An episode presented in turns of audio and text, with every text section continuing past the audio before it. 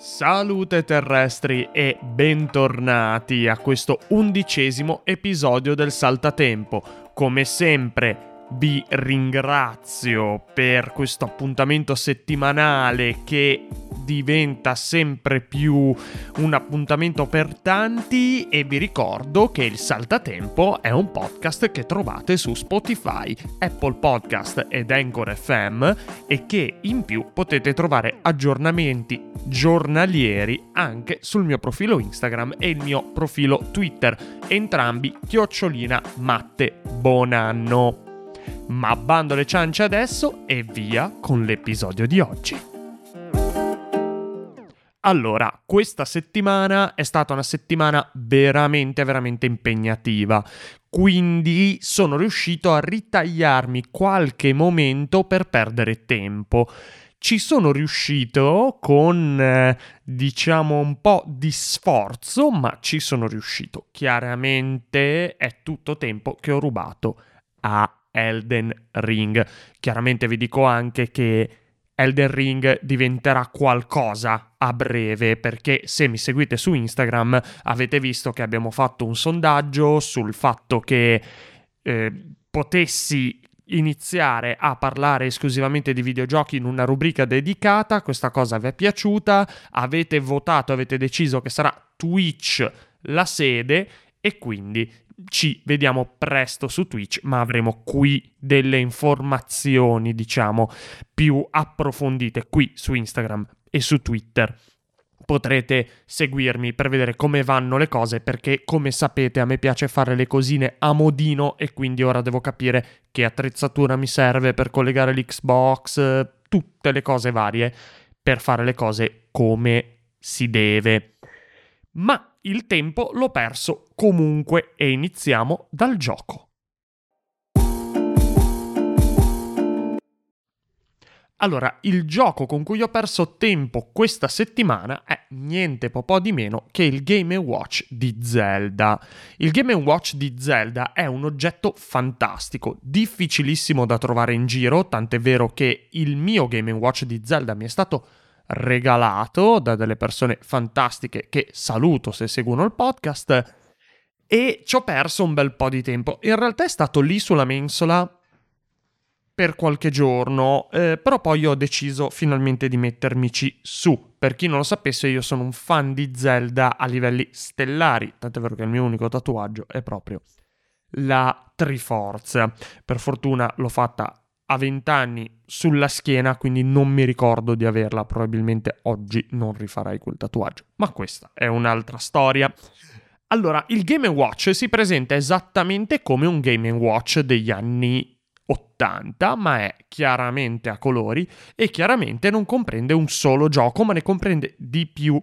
All'interno del Game Watch di Zelda troviamo The Legend of Zelda, chiaramente il primo gioco, The Legend of Zelda 2, The Adventure of Link e The Legend of Zelda Link's Awakening, che tra l'altro trovate anche in un reboot dell'anno scorso, di un anno e mezzo fa, ed è molto figo, è probabilmente il più bello tra i primi, è il più completo, è quello che assomiglia di più ad un videogioco moderno, perché i primi due Zelda assomigliano ai primi due Zelda, diciamo, che non, eh, non hanno un gran riscontro nella realtà attuale. Oltre a questo abbiamo Vermin, ma con Link. Vermin era un gioco che stava già dentro Game Watch a suo tempo, e poi chiaramente c'è l'orologio quindi eh, perché chiaramente è anche un orologio e una sveglia, si alimenta tramite USB di tipo C, ha il suo stand di cartone con cui esce fuori, che è piuttosto fico, e tra l'altro il suo stand di cartone ha il passacavo per tenerlo acceso, magari se volete come sveglia sul comodino. Io in realtà ce l'ho sulle mie mensole a fianco alla scrivania, eh, vicino a eh, diversi oggetti di altra natura, tra cui tra l'altro anche il libro di cui vi vado a parlare. Quindi però vi dico, è un ottimo gioco d'accesso, ok? Come tutti questi portatili. A volte la Switch magari è un po' troppo, diciamo, impegnativa, non ci sono casual games, eh, almeno io non ho casual games, e quindi va a finire che mi chiudono nel cesso per un'ora a giocare a qualcosa di impegnativo, tipo Cuphead. No, la cosa figa di questo è che ce lo possiamo portare in bagno, ce lo possiamo anche portare in giro, in metro, eccetera, è piccolino, è chiaro, è un oggetto da collezione, dobbiamo starci attenti perché è difficile da trovare in giro e vale anche qualche eurino. Il gioco è questo, appunto, Game Watch The Legend of Zelda. Se riuscite a trovarlo, compratevelo perché è un bell'oggetto ed è divertente averci a che fare.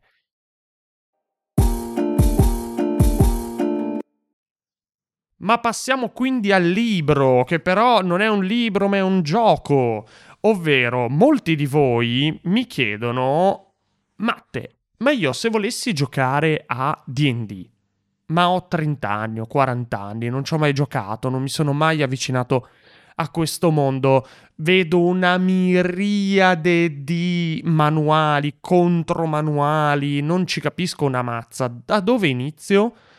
Sembra una stronzata, ma io, fossi in voi, inizierei dallo starter, starter set della quinta edizione. Lo starter set della quinta edizione lo trovate veramente per un 26 di euro. Dentro c'è un regolamento base, un'avventura per giocatori di primo livello, schede precompilate per personaggi del primo livello per giocare l'avventura di qui sopra e un set di dadi con cui poter giocare. È chiaro che se siete in un tot, magari un altro set di dadi, almeno un altro set di dadi, fossi in voi lo comprerei. Ma in teoria con lo starter set, che costa veramente una trentina di euro su eBay, potete iniziare a giocare senza dovervi fare il pippone di leggere i mega manuali. Potete giocare, potete prendere familiarità col gioco, potete capire se vi piace, poi se addirittura lo comprate in 4 perché volete provarlo e ancora non sapete bene di che cosa si tratta, spendete veramente pochissimi euro a testa e avete un modo per iniziare ad entrare nel mondo di Dungeons and Dragons.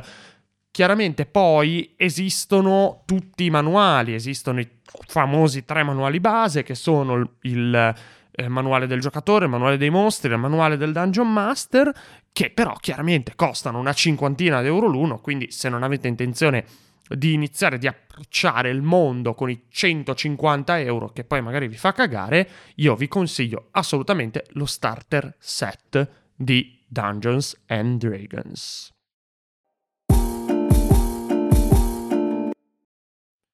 Ma passiamo ora al film di questa settimana, che in realtà è una serie TV.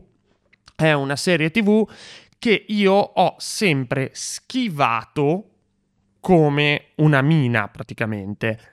Eppure è finita che mi sono ritrovato durante questa settimana, complice la mia bella, a guardare Glee.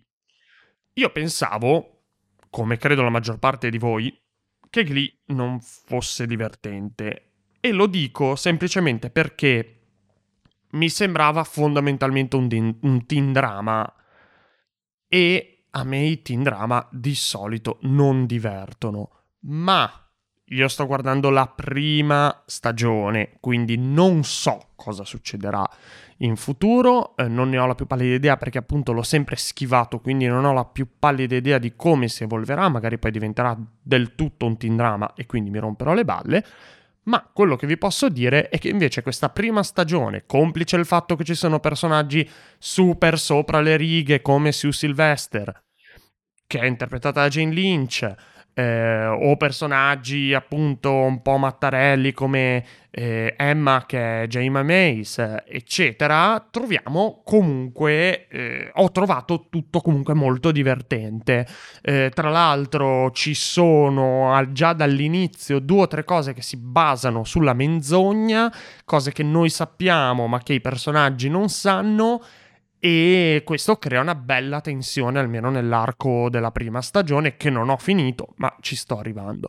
Tra l'altro, fun fact di Glee, a quanto pare, questo mi è stato raccontato, sono tipo tutti morti, no, non tutti, Però, porca d'una miseria, sono morti in tanti quelli del cast di Glee, quindi c'è una specie di maledizione nei confronti delle persone che hanno lavorato a questa serie che è iniziata nel 2009 ed è finita nel 2015.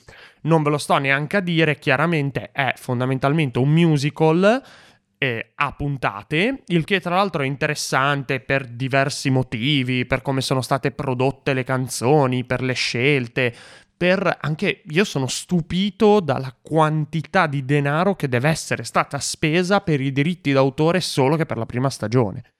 Quindi credo che sia stata una roba veramente pesante. Ed è, ed è bello, è interessante, è intrattenente. La storia è piuttosto semplice, un professore, Will Schuster, che è Matthew Morrison, ehm, inizia a... Eh, si prende cura del Glee Club, che è questo club eh, di canto e di eh, performance eh, all'interno di un liceo del Midwest, se non erro, e, eh, e, da quel momento in poi chiaramente nascono tutte queste robe qua. Dovete sapere a quanto pare questo io non lo so, ma così sembra che fondamentalmente, sapete ci sono i vari club no? In, nei, nei, licei, a parte le cheerleader, i, la, la, squadra di football, eccetera, eccetera, ci sono anche quelli un po' per gli sfigati, gli audiovisivi, eccetera, eccetera, e sembra che i Glee Club facciano proprio parte di questa di questa cerchia dei club per sfigati e chiaramente quindi mh, mm, viene all'inizio abitata da dei un po' scappati di casa, un po' sfigatelli, ma poi vedrete se volete vederlo. Ripeto, è divertente, non me lo aspettavo così divertente. Per ora sono la prima stagione, non è detto che dalla seconda in poi si mantenga questo tenore. E io sinceramente lo vedo molto molto difficile perché o le cose che ora mantengono tensione verranno reiterate talmente a lungo però poi da diventare noiose oppure ad un certo punto queste cose si risolveranno e vedremo che cosa si inventeranno di nuovo, che cosa si sono inventati perché poi in realtà appunto è finita da sette anni, il 2015 era sette anni fa, così è per dire. Ma arriviamo quindi alla fine alla musica. Allora, vi volevo parlare di un singolo brano, ma non mi sembrava il caso. Vi volevo parlare di un singolo disco, ma non mi sembrava il caso. Vi voglio parlare di una band. Ma prima di parlarvi di questa band, che è una delle mie band preferite, voglio arrivare al perché. Allora, sto scrivendo il nuovo disco.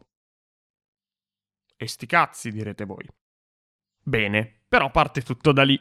Ovvero, sto scrivendo un nuovo disco e ho deciso di riapprocciarmi, sono in una fase di sperimentazione, di riapprocciarmi a quello che è proprio il mio amore di base, l'indie rock, che è una cosa che da solo non ho mai affrontato perché ho sempre pensato che fosse un genere da band e che quindi farlo da solo fosse una cosa povera. Ma ad un certo punto ho detto, senti Matte, se una band non riesce a trovarla, perché le persone che conosci che suonano, suonano già tutte, hanno mille impegni, ormai le persone tengono famiglia, non hanno tempo, eccetera, eccetera. Eh, ma tu vuoi fare quel genere lì, fallo punto e basta, non starti a chiedere che cosa puoi fare come solista. E quindi mi sono messo a fare dei pezzi indie rock. Ho iniziato un po' a sottoporre le bozze, vabbè, questo chi se ne frega. Però questo chiaramente mi ha fatto riprendere un po' in mano quei dischi indie rock che sono nel retro del mio cervello, di cui magari ormai ascolto i pezzi che mi piacciono di più, perché li conosco talmente bene, i dischi interi, che non mi faccio più il problema, cioè non mi ascolto più l'intero disco. Questo non so se capita anche a voi, però io di solito quando mi impallo con una band, mi ascolto due o tre dischi di quella band e poi piano piano nel tempo quello che mi rimane magari non è tutto il disco, a parte veramente pochissime eccezioni, ma sono alcuni brani di quel disco che finiscono magari in una playlist. Ecco, invece a sto giro mi sono andato a riprendere i dischi. Mi sono andato a riprendere i dischi perché di fatto ne avevo bisogno per capire una... Um, capire quale fosse la struttura di eh, dischi che preferisco, anche perché non li ho mai affrontati da un punto di vista strutturale, cioè non mi sono mai chiesto mentre li ascoltavo come sono fatti, proprio perché non è un genere che ho mai affrontato come autore, ok? Mm, mentre altri generi, come per esempio l'indie folk, l'ho affrontato come autore molto presto e quindi le strutture le conosco, eh, l'ho sempre invece affrontato l'indie rock come ascoltatore. E tra questi mi sono reso conto della magnificenza dei dischi dei Dinosaur Jr. Tutto qui che arrivano al casino. Dinosaur Jr. sono una band nata negli anni Ottanta che è composta da tre personaggioni, di cui due sono poi diventati famosissimi, che sono Jay Maskis e Lou Barlow. Eh, Lou Barlow che poi fonda i Sebado, altra band fondamentale per me, e i loro dischi sono fighissimi. E vi consiglio non i dischi delle origini, se devo essere sincero, perché cioè, in realtà potete assolutamente andarvi ad ascoltare i dischi delle origini, ma quello che vorrei che ascoltaste sono gli ultimi due dischi, Give a Glimpse of What You're Not e Sweep into the Space. Questo perché? Perché secondo me loro sono una band che ha fatto un'operazione di ritorno alle origini nel 2016 fondamentalmente, cioè quando esce appunto Give a Glimpse of What You're Not, che funziona alla grandissima. E, e credo che sia un, un, arco narrativo interessantissimo loro, una storia, veramente un viaggio dell'eroe, per cui sono partiti nell'83 facendo certa roba. Hanno esplorato dei mondi un po' diversi, non, non, si sono mai allontanati tantissimo, però hanno sperimentato e forti di questa esperienza sono tornati a fare quello che facevano prima, ma con più cazzimma di prima, o comunque con una ritrovata cazzimma, che gli permette di tirare fuori due dischi che secondo me sono fighissimi. Eh, soprattutto, cioè, per dire, ehm, il disco del 2016 inizia con tre pezzi che sono Going Down, Tiny e Be Apart, che sono proprio una, uno schiaffo in faccia fin dall'inizio. E secondo me funzionano di brutto. Quindi vi consiglio tutta la discografia della band. Se volete iniziare dall'inizio, iniziate dall'inizio con il disco Dinosaur del 1980. 85 se riuscite a trovarlo, ma Green Mind è il loro capolavoro del 1991 che è famoso e ha al suo interno pezzi famosi eh, in generale, ma io vi dico Give a Glimpse of What You're Not e Sweep into Space sono due, due disconi e sono recenti. Eh, Sweep into Space dell'anno scorso, del 2021, mentre Give Glimpse of Warrior Not è del 2016 e quindi andatevi ad ascoltare Dinosaur Jr. e andatevi ad ascoltare questi due dischi che sono due bombe. Bon, anche per questa settimana quindi abbiamo perso un bel po' di tempo prezioso, io vi ringrazio per la vostra cordiale attenzione e per il vostro interesse e per il vostro sempre rinnovato sempre rinnovata voglia di ascoltare questo podcast. Vi do appuntamento a venerdì prossimo. Io vado a strimpellare la chitarra. Ci vediamo venerdì prossimo. Ciao terrestri.